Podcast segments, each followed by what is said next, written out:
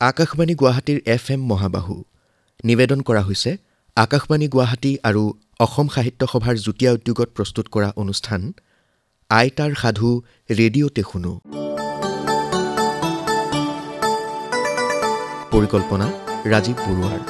প্ৰযোজনা প্ৰবাল কুমাৰ শৰ্মাৰ।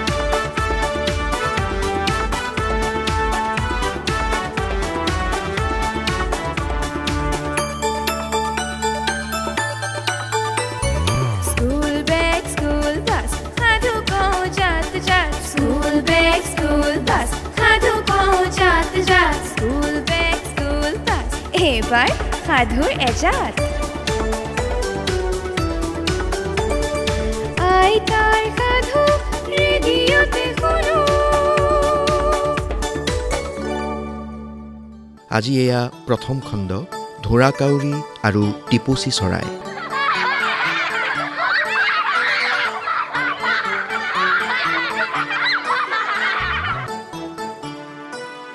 এক বোলে ঢোঁৰাকাউৰী আৰু এটা টিপচী চৰাই আছিল। সিহঁত দুয়ো সখী বান্ধিলে।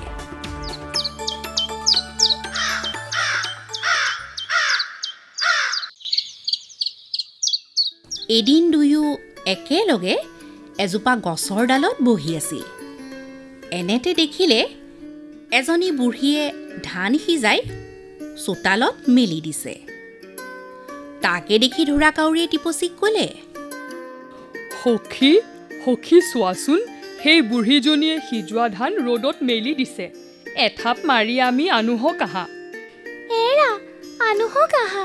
টিপচীয়েও এই বুলি মাত দিলত ঢোঁৰাকাউৰীয়ে ক'লে কিন্তু সখী এটা কথা মই ঠোঁটত যিমান ধান আনিম তুমিও যদি সিমান আনিব নোৱাৰা তেনেহ'লে মই তোমাক খাম। আৰু তুমি যিমান আনিবা ময়ো যদি আনিব নোৱাৰোঁ তেন্তে তুমি মোক খাবা। ঢোঁৰাকাউৰীৰ কথা শুনি টিপচীয়ে ভাবিলে মইতো তাতকৈ বেছি ধান একে থাপতে আনিব নোৱাৰিমেই সেই দেখি বুজিছো সি মোক খাবলৈ বুদ্ধি পাতিছে। বাৰু দেখাই যাওকচোন সি মোক কেনেকৈ খায়। ইয়াকে ভাবি টিপচীয়ে উত্তৰ দিলে। বাৰু সখী সেয়ে হওক। ঢোঁৰাকাউৰীয়ে ক'লে তেন্তে তুমি আগেয়ে থাপ মাৰি আনা। টিপচীয়ে উত্তৰ দিলে নহয় সখী তুমি আগেয়ে আনা। কাউৰীয়ে ক'লে তুমিহে আগ হ'ব লাগে মই তোমাৰ পিছতহে। এই কথা শুনি টিপচীয়ে তাৰ এখুদমান ঠোঁটেৰে থাপ মাৰি এঠোট ধান আনিলে। কিন্তু সি নিচেই ডাকৰ।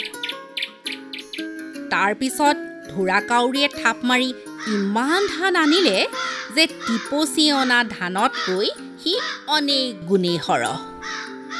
ঢোঁৰাকাউৰীয়ে ধান আনিয়েই মাত লগালে। সখী মই এতিয়া তোমাক খাব পাওঁ। টিপচীয়ে উত্তৰ দিলে নিশ্চয় পোৱা। সেই দেখি তুমি মোক খাবা। কিন্তু তাৰ আগেয়ে তুমি মোৰ এটা কথা ৰাখিব লাগিব। তুমি সততে মৰাশ খাই ফুৰা। সেইবাবে তোমাৰ ঠোঁটটোত বৰ বেয়া গোন্ধ। বাৰু সখী তোমাৰ কথা ৰাখিম। মই এতিয়াই মোৰ ঠোঁটটো সাগৰৰ পানীত ধুই আহোঁগৈ। ঢোঁৰাকাউৰীয়ে এই বুলি কৈ উৰি গৈ সাগৰৰ কাষ পাই সাগৰক মাতিলে। সাগৰ ককাই অ' সাগৰ ককাই। সাগৰে উত্তৰ দিলে। কি হৈছে? ঢোঁৰাকাউৰীয়ে ক'লে দে পানী পখালো ঠোঁট ভোজন কৰোঁ টিপচি গোট।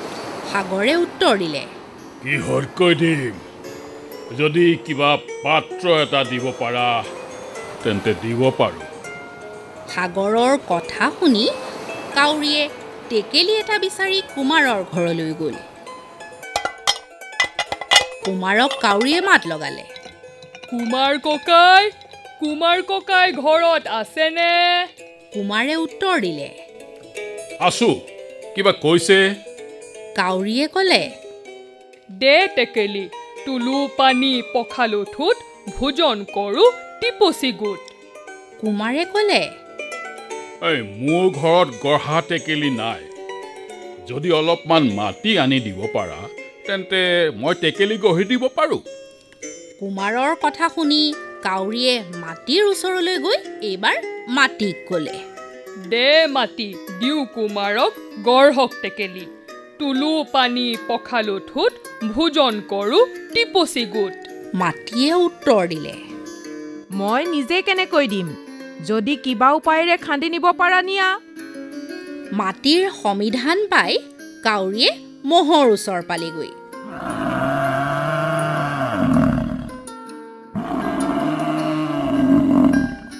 সি মহক মাত লগালে।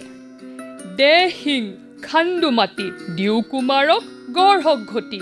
তুলো পানী পখালো ঠোঁট ভোজন কৰোঁ টিপচি গোট। মহে উত্তৰ দিলে। মই নিজে মোৰ শিং কেনেকৈ দিম? যদি কিবা উপায়েৰে নিব পাৰা নিয়া। মহৰ এই কথা শুনি কাউৰীয়ে গৈ কুকুৰৰ ওচৰ পালেগৈ। কুকুৰৰ ওচৰ পাই কুকুৰক ক'লে মাৰ মহ নিউ শিং খান্দো মাটি দিওঁ কুমাৰক গঢ়ক ঘটি। তুলো পানী পখালো ঠোঁট ভোজন কৰোঁ টিপচি গোট।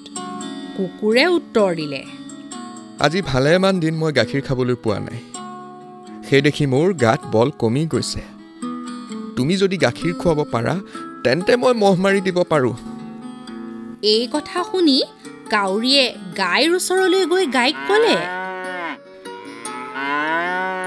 দে গাখীৰ খুৱাওঁ কুকুৰক বান্ধক বল মাৰক মহ। নিউ শিং খান্দো মাটি দিওঁ কুমাৰক গঢ়ক ঘটি।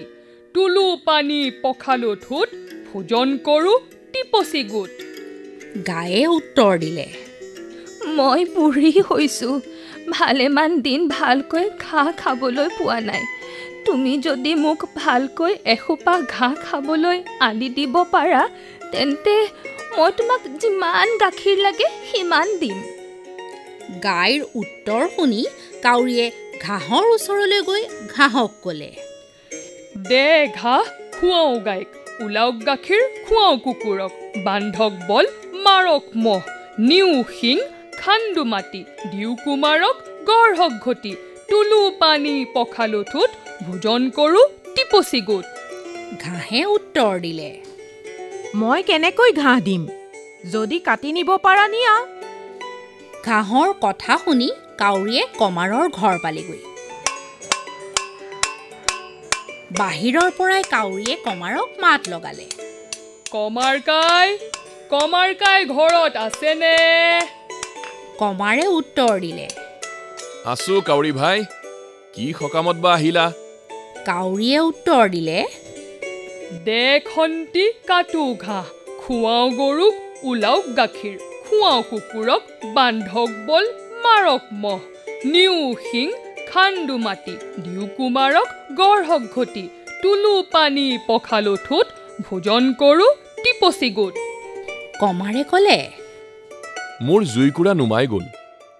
যদি মোক জুই অলপ আনি দিব পাৰা তেন্তে মই এতিয়াই খন্তি এখন গঢ়ি দিব পাৰোঁ। কাউৰীয়ে কমাৰৰ কথা শুনি চাৰিওফালে চাই দেখিলে যে সাগৰৰ সিপাৰে এঠাইত জুইৰ ধোঁৱা ওলাইছে। সেই দেখিয়েই সি উৰি গৈ সিপাৰ পালেগৈ। দেখিলে এজনী বুঢ়ীয়ে ধান সিজাই আছে। বুঢ়ীৰ ওচৰ চাপি কাউৰীয়ে ক'লে আই মোক অলপ জুই দিব পাৰানে? বুঢ়ীয়ে উত্তৰ দিলে কিহত কৈ দিম। কাউৰীয়ে ক'লে মোৰ ডৌকাৰ ভিতৰতে বান্ধি দিয়া। বুঢ়ীয়ে তাকে কৰিলে। কাউৰীয়ে জুইৰ আঙঠাৰ টোপোলাটো ডেউকাত বান্ধি লৈ সাগৰৰ ওপৰেদি উৰি আহি থাকোঁতে ডেউকাত বতাহ লাগি জ্বলি উঠিল আৰু ডেউকা পুৰি গ'লত সি মাছ সাগৰতে মৰি থাকিল। ইফালে টিপচীয়ে মনে মনে কাউৰীৰ পাছে পাছে আহি আগৰে পৰা গুৰিলৈকে এটাইবোৰ লক্ষ্য কৰি আছিল। শেষত কাউৰীৰ এনে মৃত্যু দেখি সি সন্তোষ পাই এজোপা গছৰ ডালৰ পৰা উৰি আন এজোপা গছৰ ডালত পৰিলগৈ। আৰু মোৰো কাপোৰ কানি ক'লা হ'লত ময়ো গুচি আহিলোঁ। ঢেকীয়াই মেলিলে থোৰ মোৰ কথাৰ পৰিল উৰ তামোলে মেলিলে দাবী কোন কলৈ যাবি এই কলা মেকুৰীৰ বগা কাণ ডাকি বোলা ৰাম ৰাম।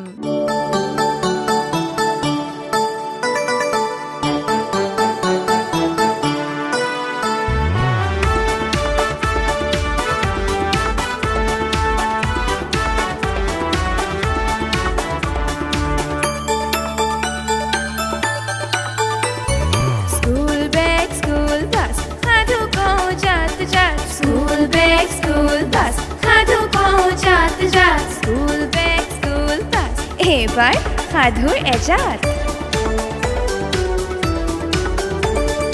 আইতাৰ সাধু ৰেডিঅ'তে শুনো আইতাৰ সাধু ৰেডিঅ'তে শুনো অসম সাহিত্য সভা আৰু আকাশবাণী গুৱাহাটীৰ যুটীয়া উদ্যোগত প্ৰস্তুত কৰা অনুষ্ঠানলানিৰ প্ৰথম খণ্ডটি শুনিলে পাঠ কৰিলে জোনালী বৰুৱাই নাট্যাংশত অংশগ্ৰহণ কৰিলে দেৱাঞ্জনা বৈশ্য লুইচিন্যা বৰচেতিয়া ৰাজীৱ বৰুৱা সত্যজিৎ গগৈ আৰু ইন্দ্ৰজিৎ দাসে। শীৰ্ষগীতৰ সংগীত উৎপল বৰাৰ শীৰ্ষগীতৰ কণ্ঠ প্ৰতিষ্ঠা বৰা আৰু ঋদ্ধিমান বৰাৰ। পৰিকল্পনা ৰাজীৱ বৰুৱাৰ প্ৰযোজনা প্ৰবাল কুমাৰ শৰ্মাৰ। আইতাৰ সাধু ৰেডিঅ'তে শুনো। অনুষ্ঠানলানিৰ পৰৱৰ্তী খণ্ড শুনিবলৈ পাব। অহা সপ্তাহৰ এই একেটা বাৰৰ এই একে সময়তে।